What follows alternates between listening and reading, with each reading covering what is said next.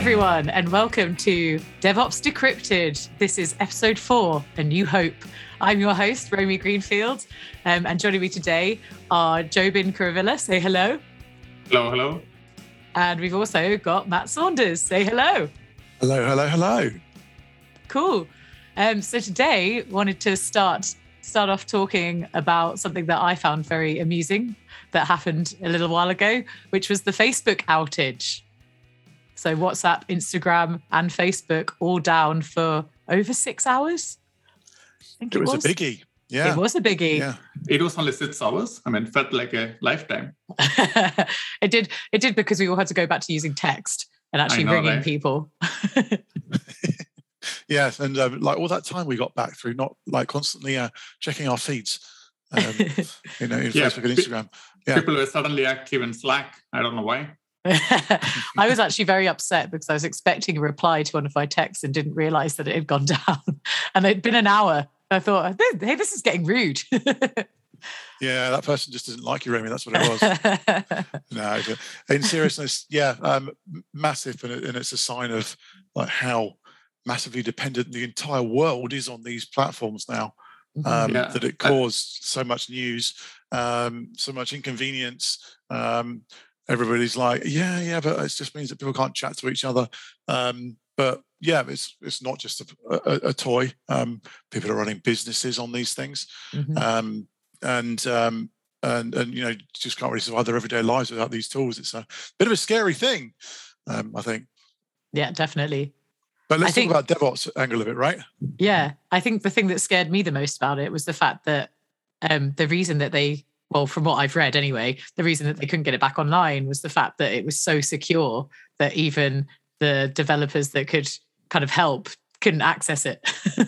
yeah, I think the best thing I read about that is I think somebody tweeted about it. They said, Oh, Facebook actually left their keys inside the car and locked themselves out of it. yeah. Right? So they just couldn't get back inside. Um, I wonder if it is because they were not having a newer model of the car, which would have prevented them from doing it, or is it because you know uh, they were so secure, as Romy you just mentioned? Yeah, I mean, I've locked myself out of the car before, and that was really embarrassing. And I had to get my dad to come and bring a spare key. So Facebook's dad had to come down. Which is kind of what they did. They had to actually manually go to the data center and do a hard reset because they just couldn't do a soft reset using software, right? Yeah. Yeah, they should have used Mark Zuckerberg's dad, who I believe is actually a dentist. I'm sure we would have had the drills and equipment to, to get them in. Um, I mean, it, um, it, was as painful as pulling teeth. So. Oh, very good, Romy. Very good.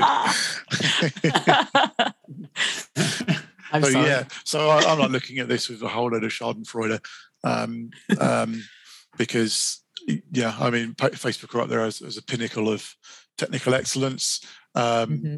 and um, and, and you're like, oh, you know, you're supposed to be brilliant, and you, you know you're down for six hours. Um, could it have been prevented with better DevOps? Um, that's an interesting one to unpick. Mm-hmm. Um, I'll give it a stab for a couple of minutes if we're all right, and uh, yeah, you guys it. can weigh in on yep. it. Um, so it seems like the root of what caused this to happen was um, around um, BGP announcements um, of the the the routing um, for Facebook's um, IP addresses. So the, the IP addresses that run things like their name servers um, uh, just disappear from the internet, and they lock themselves out from that. Um, and I'm starting to think of some DevOpsy type things that I'm sure they were doing. And it's easy for us to like look on from the outside and, mm-hmm. and say, "Oh, why didn't they do this? Why didn't they do that?" Mm. But I'm trying to approach it from a learning perspective of things like um, circuit breakers, um, uh, peer review, that sort of thing. Um, mm-hmm. the thing about them locking themselves out of their, their own data centers mm-hmm. um, and not being able to get in with assist um, with with their key cards, uh, yeah, good design suggests that uh, you use some sort of circuit breaker. Um, and similarly, in deploying any sort of software, if you've got a process and it's all automated, which is what we should be doing, you know, banging that DevOps drum, automate all the things, um, centralize all the things, um, but still have a way of like manually going over there and like flipping the button. It's like finding the key to your car under um, under a paving slab um, around the back of the house, right, Romy? Um, that sort of thing. I think it's, it's a good pattern that you know we can use and, and we can highlight the usage of. Um, similarly, um, the peer review apparently it was uh, an automated check of some sort um, that were supposed to run and not actually change anything, but actually change some things um, by mistake. And, and, yeah, I'm sure they've got all the right processes around here, around this. Um, and it was some very weird thing that they hadn't really considered could have been a problem um, that caused uh, this automated process to go off and, and basically lock everybody out. Um, it's um, it's again another another sign of, of how good testing, um, anticipating what might go wrong, expecting things to go wrong, because uh, they sure will, uh, making sure you've got a good way out of it if they do, um, and um, you know all those sort of DevOps principles kind of come to mind. Um, and yes, I'll say it one more time. Um, I'm sure that everything that they do to prevent problems like that is way ahead of anything that we've done um, in our much much smaller worlds. Um, but yeah, those are the things I start to think about. Yeah, yeah, I, I would completely agree. And it's interesting that you talked about the automated testing, right? So they had a script which will go and check these kind of scenarios, but unfortunately, they had a bug in that script. Yeah. So basically, they never figured out. I mean, this scenario never occurred before, so nobody could actually foresee this. But that's where I wonder if chaos engineering would have done something different. I mean, mm. if there are ways we could reproduce something like this, right? Obviously, you cannot exactly predict this one particular problem, but maybe think about all the scenarios that can happen and you know introduce some kind of chaos in the production environment. And then you see whether your automated script would have picked it up or not right? Yeah. Well hindsight is a good thing. I mean you can obviously talk about it now that is now that it has happened uh, but that's an interesting thought. Yeah, I think it's a good idea to think what is the worst thing I could do to my system, to my infrastructure? What's the worst command that I could write? And test those in a not production environment. Like that, that's probably what Facebook has now started thinking. Okay, this is the worst thing that we could possibly have done at that time. Now we've accidentally tested it in production. Let's actually do some non production testing to see what we can do to stop ourselves getting locked out next time. Mm-hmm. Yeah, and uh, obviously the peer review is something that you brought up. Um, it's great. I mean, I'm pretty sure Facebook has that too.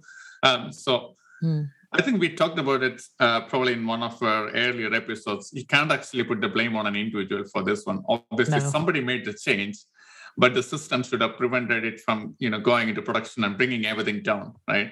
Yeah. Um, so you have to say we have to improve the process here. So we, there should be other ways to catch this before it gets into production and bring everything down.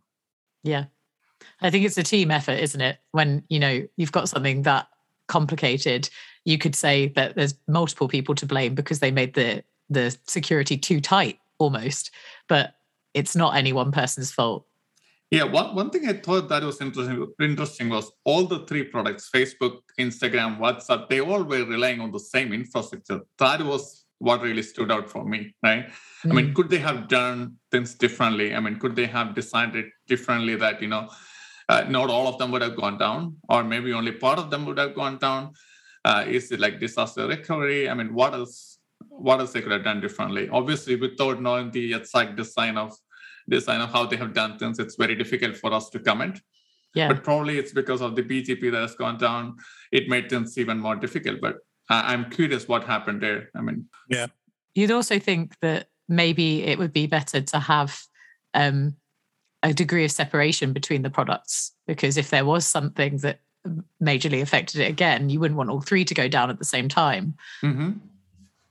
So, although it's beneficial to have the sharing of infrastructure, I think from an outage perspective, it would be better to have that separation It's the classic trade-off. It's like the all eggs mm. in one basket thing versus the yeah, like you say, the economies of scale that you get through um, through centralizing things. Um, and yeah, and you, and we have to see it through the lens of hindsight, as Jobin says. Um, yeah, I'm sure that like probably five minutes after everything was back, those those folks at Facebook were writing tests that stopped that one ever happening again. Yeah. Um, you, know, you, you, can you can do you can do such great things with um, with chaos engineering tools like Chaos Monkey, famously invented by Netflix more than a decade ago now, um, which would um, um, not only kill off random things um, but do them in production as well. and, and and yeah, uh, sufficiently advanced organisations will be doing a load of stuff like that Um, but there's always just that one thing just out of reach that you can't quite predict um, that, that will take you down. But I think the thing to take away is that um, uh, how many outages have been present, prevented and um, or outages that happen that nobody actually notices because of all these good things happening within mm. Facebook um, and within our own organizations. Um, we go and shine a lens on these things when they happen um, because they're they're unusual and they're extraordinary, mm. and we don't really see um, the benefits of things that we've talked about in the last few minutes. Things like um, Facebook engineers, I think, are encouraged to get something out and deployed on either their first day or their first week um, when they start. Um, and they have many, many systems that protect um, the infrastructure from people making mistakes. It's all the good stuff that we talk about around CI and CD. Um, mm. And those things are helping people to um, move fast, uh, get things out, get things um, delivered. Um, and, and what we don't see is how many good things are happening um, or yeah, how many yeah. bad things are happening that nobody notices. Yeah. Um, because that's the way things go. Um, I think one of the tragedies of this event is that because it was so um, so widespread and took such a long time that it does get you back to that kind of primal like who was to blame? Oh we need to put controls in place and um, or be extra more more protective um, which is a classic thing that happens in any organization after you have a big outage.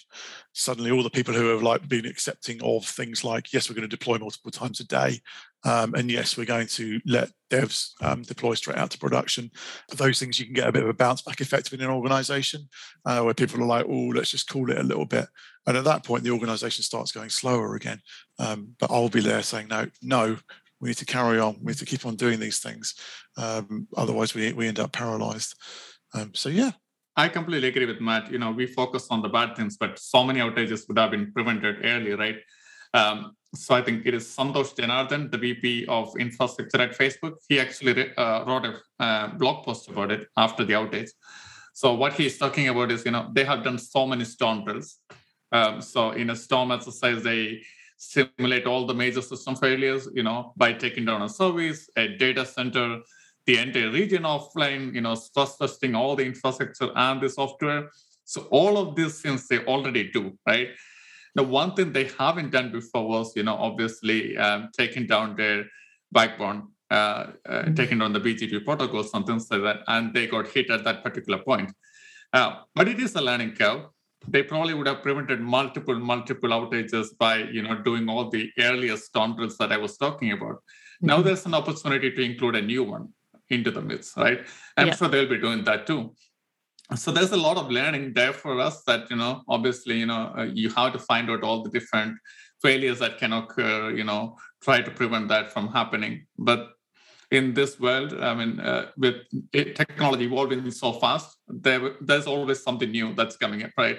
And you have to prepare for it. Uh, if you can see it in yeah. earlier yeah great. If not you know uh, learn and move on right?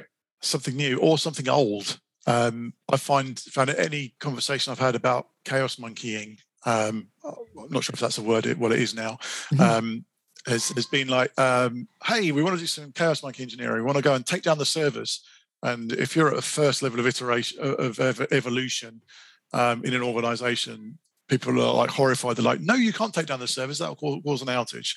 And then you get mm-hmm. to a second level where they're like, Yes, well, we've got some auto scaling groups here and resilient self healing infrastructure. So, yeah, if you take down that server, then another one will spring up over there or another container or whatever. Um, and then you get to the third level, which is like, um, yes, you can do that. that that's fine. Yeah. Um, uh, do that on all these products. Oh, but not that thing over there. No, don't, don't try and kill that one because um, we're not really sure about that one. Um, maybe the bit that broke in Facebook was of that ilk. Perhaps. Mm. Um, the kind of when you go off and redesign uh, or, or, design your infrastructure, you look at uh, standard things like taking out single points of failure, um, making sure that individual pieces of equipment are resilient and can fail. Um, things like AS numbers, um, the autonomous system stuff that drives basically the backbone of the internet, um, is actually quite fragile in my mm. opinion, um, and very, very difficult to make resilient. Um, you can have multiple routers, um, but you don't necessarily have. So if a router fails, a massive backbone router fails in inside Facebook data center or in a peering point transit location, probably no problem. Traffic will go other ways. Um, but then there's these this one thing that you can't really get away from the single point of failure of, which is the the AS number, or you could, and they probably will now, having had this outage. Um, but again, learnings across organisations um, seem to be that there are a lot of these things, and it gets harder and harder to engineer mm. them out around the edges. Um, maybe that was a contributing contributory yeah. factor. And of course, with the pandemic going on, you know, people were not actually inside the office, and that made things harder. They couldn't get back in now that they were locked out, right?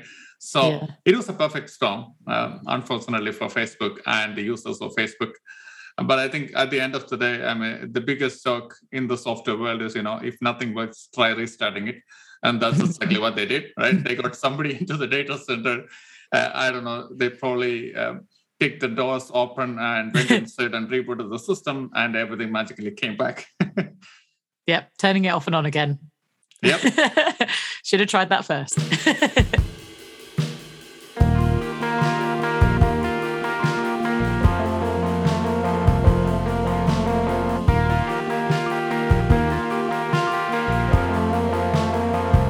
So let's move on to another discussion point. Um, so GitLab's IPO. Oh wow! Yeah, yeah. Yay! Mm. Go GitLab. Yeah, I've, I've, a lot of time for GitLab. Um, Me too. Great company, um, great products, um, unprecedented levels of transparency around they do things. Um, so um, yeah, I hope they um, make a big success of it. Yeah, IPOing, um, a big step. Oh, although GitLab's been around for a long time, but it seems to have gone pretty thermonuclear in the last couple of years, um, which is brilliant. Yeah, I, I, remember when Atlassian did their IPO, I was definitely associated at that time. And um, I wasn't actually investing at that time uh, in, in stocks. So I actually told my friend, hey, Atlassian is going public, so you might want to invest. And that time, I think it was like lower 20s I, I believe when when he started it and now it's like definitely more than 100 last time i checked. So i wasn't going to miss this one. As soon as i heard gitlab is going public all right i'm going to put some money on because i have actually used gitlab. It's an awesome product and i can already see the future is bright for gitlab and uh, yeah, I hmm. hope I'm right about this one. Disclaimer: Some of our panelists may have invested into GitLab. Yes. yeah, so it's it's a great platform. Um, uh, as I'm sure many people know, Adaptavists are partnered with GitLab, um, and we're getting a, a, whole load of success in uh, um, in people who are interested in us helping them get the most out of it. Um, brilliant kind of all-in-one solution for software delivering everything kind of DevOps from start to finish right, Jobin? I know you and your team have have, uh, have been using it pretty much in depth. Um, it is absolutely, yeah, and we have actually. Um, I, I, don't know. We are still learning some aspects of it because, as you said, it's a tool that can do almost everything, right? I mean, starting from planning all the way to monitoring. So uh, we had started using GitLab for what it was known earlier, right? Like the SCM system and the CI/CD tool, but it can, of course, do a lot more now, and we are still learning parts of it. But that's the beauty of it, right? I mean, technology keeps evolving. And uh, the tools that you see today are not exactly the same that you see tomorrow because you know the same tool has actually have so many other functionalities in it. it it's amazing how far GitLab has gone in the last three four years. Yeah, it's great because actually, I think in my first software engineer role, I was introduced to GitLab and I loved it. It was really easy to use for CI/CD, especially as me having my first input for DevOps and my first experience of pipelines. So it's great that it's just gone up leaps and bounds since then. Yeah, and at this point in time, we are actually dogfooding GitLab for planning purposes. Obviously, we are an Atlassian shop and we have actually used Jira for planning for so long. But we are learning ourselves by you know using GitLab for our planning internally within my team, just so we can get a feel of how good it is and you know uh, obviously when we go to a customers we want to be the experts on the tool and so we should be using it ourselves to get a feel of it which is what we are doing now. It's interesting talking about this um, this single tool that consolidates lots of things together um, and how that's a great thing. Um, especially it's, it's a bit dichotomous with what we were talking about with like facebook. They should be like not using the same things and like keeping things separate. Um, mm. and uh, yeah uh, one of the reasons I like GitLab and will recommend it in, in many situations is because it, it is a one stop shop. Um, we've got, um, as we know, there's been an absolute proliferation of, of great tools um, in the DevOps sphere. And, and as an old fashioned kind of Unix person, um, I kind of like having lots of lots of tools. The whole Unix philosophy is you have one tool that does one job and does it really, really well. Mm-hmm. Um, but actually, um, seeing this single tool that goes all the way from the source code management through your CI, your CD, um, deploying, monitoring, um, container registry, etc., etc., yada yada, infrastructure management. You can run Kubernetes clusters from within the thing. Um, I, I, was a bit cynical. Um, you know, we, have got um, something that often comes up in Adaptavist, for example, is like, can we have like DevOps in a box? Um, and actually, I spent quite a long time trying to make one of these things, and DevOps in a box with all the things you need to actually do all these things all in one go. Um, and it kind of missed for various reasons, um, not all of which were technical. Um, GitLab seemed to have found the sweet spot of the just enough functionality and all those bits, and getting the integration between the bits um, working really, really nicely um, to, to to start kicking it out of the park. So, yeah, good luck to them brings me on nicely to um, what we're doing um, within Adaptavist. We could, we're uh, doing product pods. You guys want to discuss a bit about this? Yeah, I was thinking about the same thing. That's exactly what I was going to say. You know, Matt just mentioned about DevOps and DevOps. Yeah, mm-hmm. our own product pods. So this is very interesting because I think Matt is one of the person who started doing this within our company. I have actually um, uh, people who who know the history of adaptivism and they acquired Go2Group recently. Uh, so I came out from Go2Group and we had internally doing something called CWF, uh, Common uh, Continuous Workspaces Framework, uh, which was doing pretty much something similar. Um, so we introduced this idea after joining Adaptavist, and somebody said, you should talk to Matt. And why is? And Matt was already doing this since inside Adaptavist. And I'm like, oh, well, that's great. Okay, like my like mine's think alike, or maybe, you know, he was far ahead of the game. So I talked to Matt, Matt and I was like, here's product pods. Uh, that was really interesting. So Matt, uh, uh, tell us more about product pods. Thank you. Not sure about far ahead of the game. I always just like to be just a little bit further ahead of the game because otherwise I uh, I run out of breath. Um, so um, so yeah. Um, so coming on from what we were talking about, like Dev, DevOps in a box, it was accidental that I've managed to almost seamlessly segue us into this uh, this part of the the podcast. Um, uh, we often get asked as adaptavists um, for um, infrastructure to go off and either try out new things or do migrations for customers um, or um, what's a good example? Here we go. Uh, so Adaptavist, um, fairly well known for ScriptRunner group of products um, and many other projects that we do, which are um, plugins for Jira and Confluence.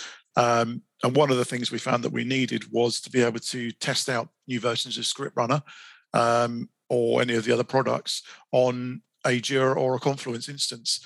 Um, well, we've got Jira and Confluence instances. Um, they're mm-hmm. quite critical in running our business. Um, or actually, maybe we don't want to use them um, because, well, yeah, they're um, not because, again, harking back to the Facebook thing, not because we think our developers are going to break them, um, but because, well, actually, maybe we want to be able to let them experiment. so, so yeah, we invented something called product pods.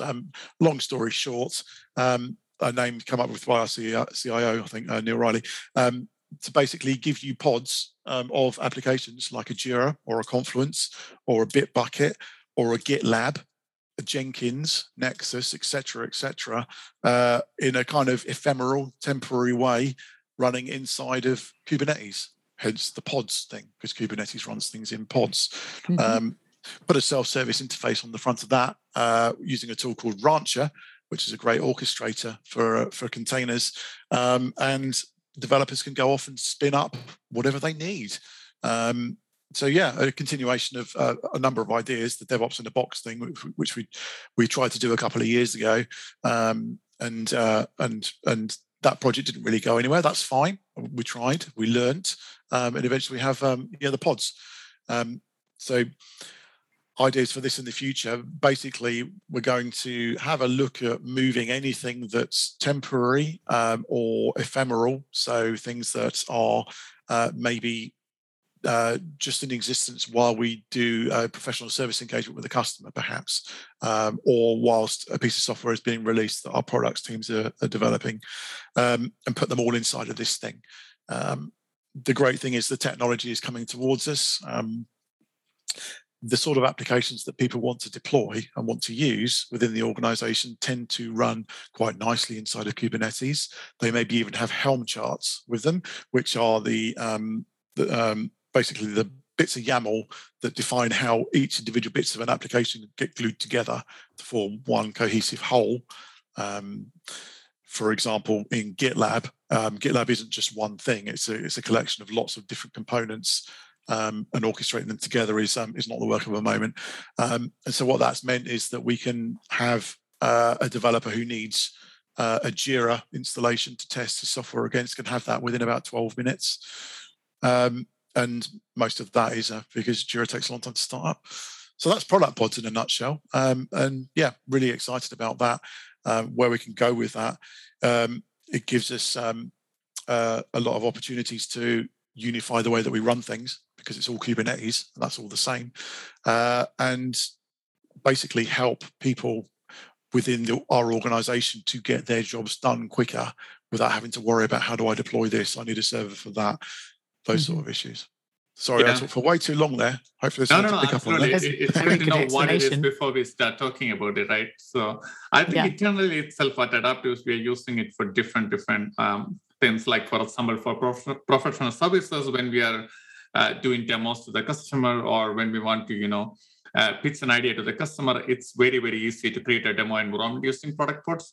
Um, you, you, need a Jira environment, you need a Bitbucket environment, or a Jenkins, uh, GitLab, or all the different tools that Matt was talking about earlier. We just spin it up. Uh, you can even do that with the help of existing data. Uh, so that is another useful thing. Um, so you you spin up a Jira environment with 100,000 issues, um, maybe uh, with some rapid boards or um, agile boards on it. Um, so it's very easy for us to you know show demos to the customer uh, pretty fast. That's one thing. But then we also have our product team who are working on releasing new versions of the product. Uh, and of course, you know, they want to test the product in different versions of Jira or maybe do some performance testing, right, with different data set um, you have different data set and you can spin up three different Jira instances with 100,000 issues, a million issues, 2 million issues, and then do your performance testing against them. So there are a lot of, lot of different use cases that you can think about. Now, one thing I picked up, Matt, uh, was you mentioned that this is mostly aimed at you know ephemeral environments, environments that doesn't last long. Uh, but one of the use cases that came up with one of our customers, a, a major airline customer that we had, uh, was that they they create different environments for different customers they onboard. And for each customer, they needed a Jira, a Jenkins, and a Nexus. Right? Um, so what became up, the idea of, of continuous works, workspaces framework, CWF that I was talking about earlier, was because whenever a new customer comes on board, we just need to spin up these three different tools. You need a Jira, you need a Jenkins, you need a um, Netsus, Nexus integrated together, right? Um, so probably product pods is something that we can use for that scenario as well. It, it, it's not necessarily an ephemeral environment. It's going to last long. It's going to last uh, for the duration of the customer engagement, maybe six months, maybe six years, who knows, right? But that's another use case where you can have product pods use, right?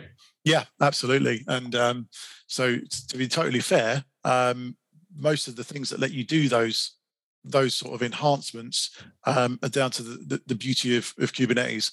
Um, I know we haven't got seven hours for me to wax mm-hmm. lyrical about Kubernetes, um, but the things that we've done um, have been have all been part of a learning process, um, and coming from a point of of things like um, everything's running in a container. containers are generally suggested that they should be kind of short Uh, that's one of the design things around containers is that they they spin up, they do something, and then they go away again. Um, applications like Jira and Confluence and Nexus um, are are not really like that. So already you're like, mm, this isn't quite Kubernetes core um, um, core thing, and you get things like the file system within a container goes away once um, once the container goes. Um, so the first things that we've done over the, the last year or so, or a couple of years, have kind of tried to fit into that model of ephemerality again, I think I'm making up words here, but I'm sure you know what I mean. Um, but that's that's just the start. Um, so we're doing things like each Jira has a database. The database runs within the Kubernetes cluster. So if the container for the database goes away, then um, you're not sure where your data is going to go. Um, that ain't any good for something that's going to be long running. Um, but Kubernetes lets you deal with things like that. You can go off and um, create external databases, maybe an RDS database within Amazon. You can get plugins like Crossplane, which do this for you in Kubernetes. Um, and uh, also for storage, you want long lasting storage, you can set up EBS volumes in Amazon and all the other equivalents and all the cloud providers. Other cloud providers are available, ladies and mm-hmm. gentlemen, mm-hmm. Um, mm-hmm. and do all that sort of stuff. That's the next level of stuff that we want to do. Um, firstly, for that um, that airline, um, although Kubernetes is full of like boat-based metaphors and containers, so I'm not sure mm-hmm. how that works with airlines. But sorry, cheap cheap gag. Um, and also for our own, our internal stuff, um, we have had discussions around maybe putting our core the the big Adaptavist Jira and Confluence inside of containers. Um, it's a fairly scary prospect, but is actually kind of feasible now, um, and I can see those use cases being very, very valuable to uh, to to customers and prospects who um, who want to uh, who want to do that sort of thing. Hey, interested in running Kubernetes? Come and talk to us. yeah, and and I don't think I have talked to you about this one, Matt, before because. Uh, but one of the key initiatives that I have in mind for this year is, you know, DevOps as a service. Um, when we come around to that, obviously, I think you know product pods is going to play a big, uh, big uh, role in that because obviously behind the scenes, you know, when you are offering DevOps as a service, we need to spin up different services, uh, different tools, of course, you know, uh, maybe running in Kubernetes containers, and expose it to the customers. So, you know, how easy can you do it? I mean, well, we have product pods, right? Yeah, yeah. Um, this sort of thing is getting easier putting groups of applications together to solve problems um, is, is basically an orchestration problem um, or an orchestration task. Uh, Kubernetes with a layer on top um, to to actually do all that for you in a consistent and um, robust way is is the way forward. Everything's getting more complicated. Yeah, now we can finally focus on the customer problem and the solution to it rather than worrying about installing the software and figuring out why it is working in my environment, not somewhere else, and so on and so forth. Yeah. Yeah. yeah. That's the dream, isn't it, Romy? Yeah. It really is the dream.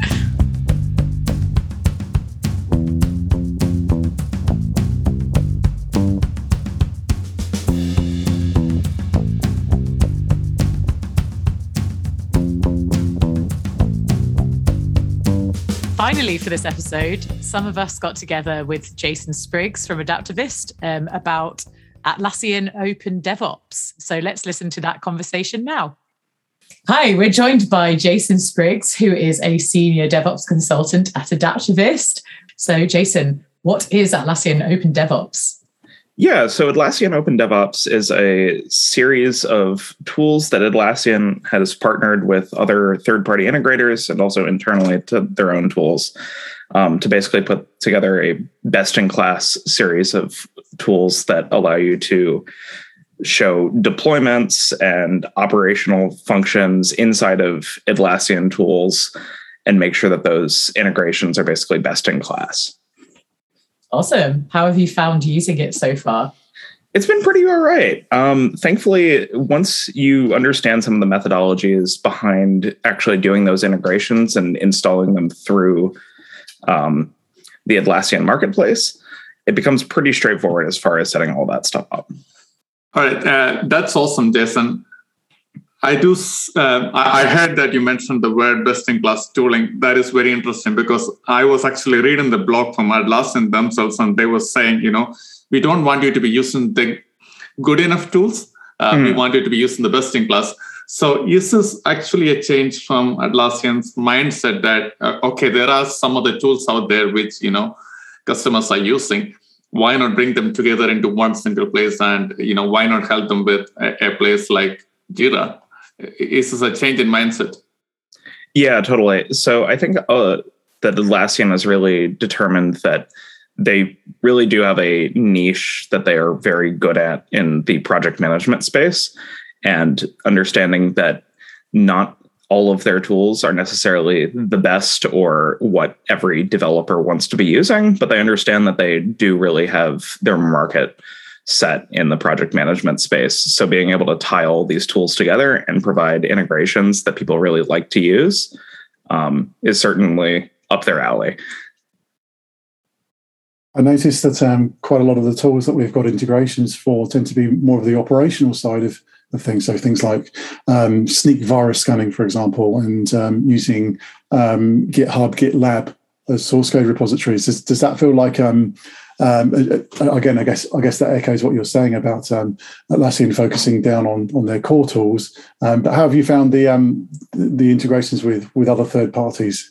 They've been pretty good. Um, all things told, it's it's really nice that either these these various tools have their own items in the sidebar for whatever they would be doing inside of Jira, um, or they will directly interface inside of issues or in Opsgenie that you might see like for error tracking, um, you would have if an error pops up in your application, it would go into Opsgenie and then it would create a ticket off of that. Um, so you're able to make use of a lot of the Jira automation platform tools. Um, so if an event happens on one of these integrations, you're able to follow it through the entire life cycle. So it goes from start to finish, and you're able to control how that goes.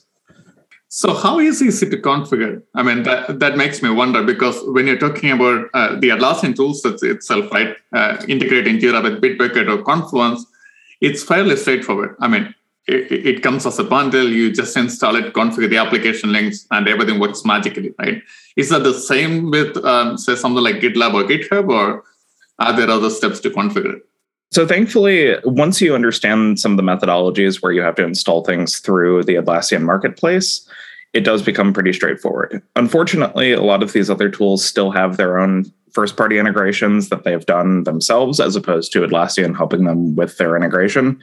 So it can sometimes be confusing from that side. So if you're trying to install something like Jira into GitLab, you need to be doing that from inside of Jira, installing the marketplace add-in, and then doing the link as opposed to installing the Jira add-in inside of GitLab and then doing it the other way around because you won't get any of the open DevOps functionality if you do it the quote unquote old way. So, in terms of the integrations, um, what, what are the limitations as you see them, Jason? I think right now they have about 15 or so integrations that are baked in that uh, give you a pretty decent swath of what is available. Um, but unfortunately, there there still are a number of very obvious DevOps tools that are not able to be integrated. So things like Jenkins, which I think every developer would be well aware of, is just not supported. And obviously, they are expanding out their tooling set, but it is still fairly limited as far as the number of partners that they're working with. Um, also, I would say that some of the cloud functionality that needs to be tied in with the Atlassian cloud side and then also the cloud versions of all of these integrations, you don't have feature parity with on any on-premise applications. So you're you're really stuck with making sure that your tools are not only cloud on both sides, but also that the features that you want to make use of only make use of those cloud functions. Anytime that you cross into your own hosted infrastructure, you lose a decent bit of functionality. So, talking about price or costing, um, you have to be on like the premium to get access to the module, or what? What do you have to be on standard, premium, or enterprise to gain access to this um, DevOps module? No, so thankfully you are able to make use of it at any level of uh, pricing inside of the Atlassian uh, cloud ecosystem. Obviously, you're limited by the number of users that you can actually make use of it for. But if you just want to trial it out and you have a small number of users, then you're pretty well set. Uh, so Jason, I was actually reading the blog that I mentioned about earlier, and it does seem like you know Atlassian gives a default DevOps project that is built around you know Jira Software, of course, uh, Confluence, Bitbucket, and Opsgenie. Um, so am I right to assume that, okay, if I'm not using any products like GitLab, GitHub, and if I just want to get started on DevOps, uh, I have the option to go to Atlassian, sign up for Atlassian Open DevOps, and I get these different products and then uh, go from there? Uh, so yeah, if you go to the Atlassian Open DevOps page and you can just Google for that, um, they do have an option for you to basically go and sign up for a free trial. It will cr- you can either integrate it with an existing uh, Atlassian cloud site if you already have one, or you can create a new one just to test with, and that's generally how I suggest folks get started. Um, from there, they have a very nice ingrained tutorial of, oh, this is how you actually go through and follow the steps to get some of the integration set up.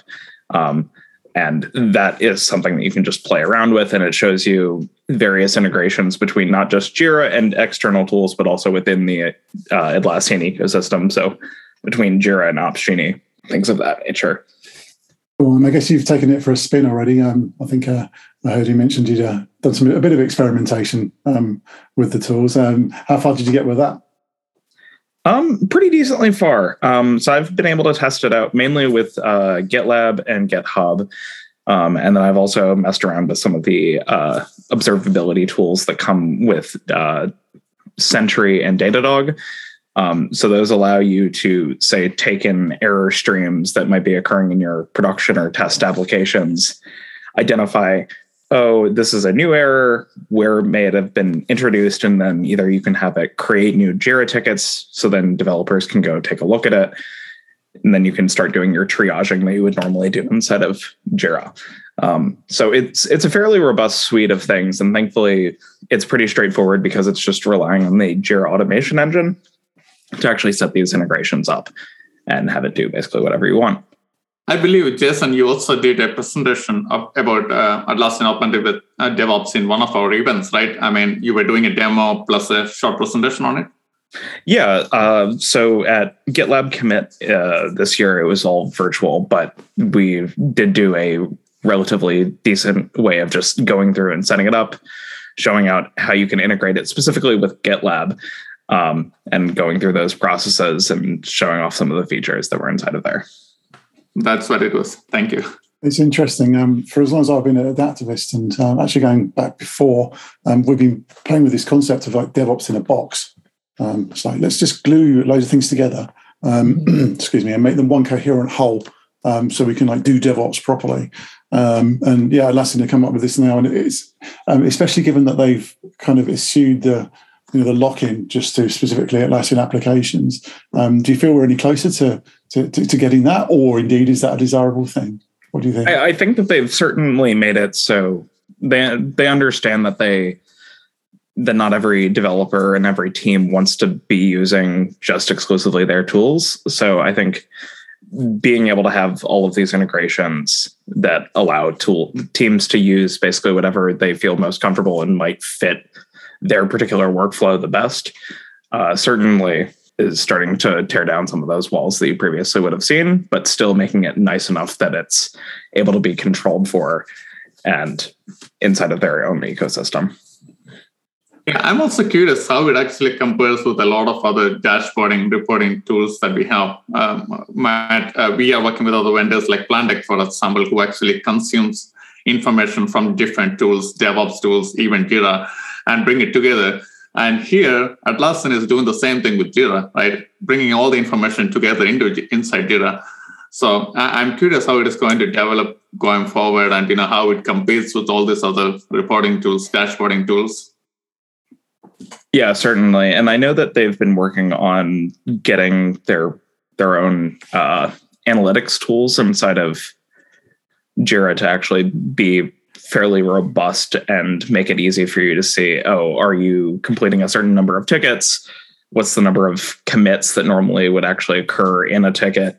Um, so you can track things like de- developer velocity and um, thankfully they've with all of these tools been introducing a lot of that functionality directly into jira. So it certainly is interesting it's cool that you've got all these different places where we're starting to get integrations between different tools because I think we all suffer massively from um, proliferation of, of, so many different tools. And you know, as Jobin says, the, the big problem becomes around reporting of that, again, single pane of, of glass. Um, and I'm wondering if there's an opening for these multiple panes of glass that then have a single pane of glass over the top. Um, and maybe like grouping the, the sort of tools that you can use with um, Open DevOps together with something like Plandek over the top sounds like a win to me. I mean, the more visibility, the better, right? For sure. And that just sort of goes further into the fact that, you know, while they do offer their own alternative inside of their own tools, they aren't necessarily saying that you have to use it. So I think that really is just making it even easier for you to be able to use whatever tool your team feels is best. I think that Atlassian have done a fantastic job in, in, in offering that. One of the biggest things that we see at clients uh, all the time is how do we get all of these tools that we're working with to integrate and talk to each other so that we're not you know, um, swiveling in your chair, you know, changing context all the time to all these different tools. How can we get it into one place and not have to spend a fortune um, on that? Uh, and, and this is a this is a great a great start. Yep, no more compromise, right?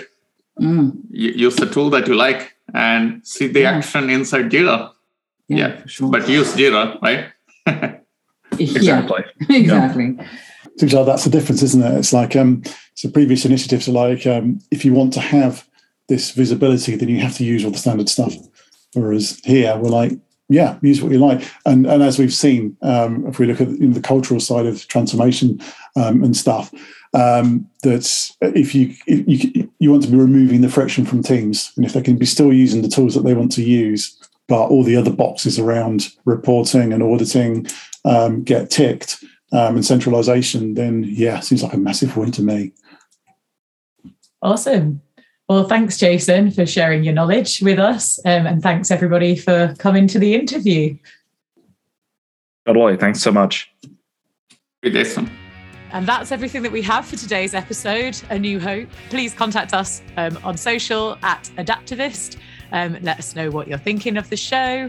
For me, Romy Greenfield, Jobin, and Matt, Thanks for listening, and we'll see you next time on DevOps Decrypted, which is a part of the Adaptavist Live podcast network.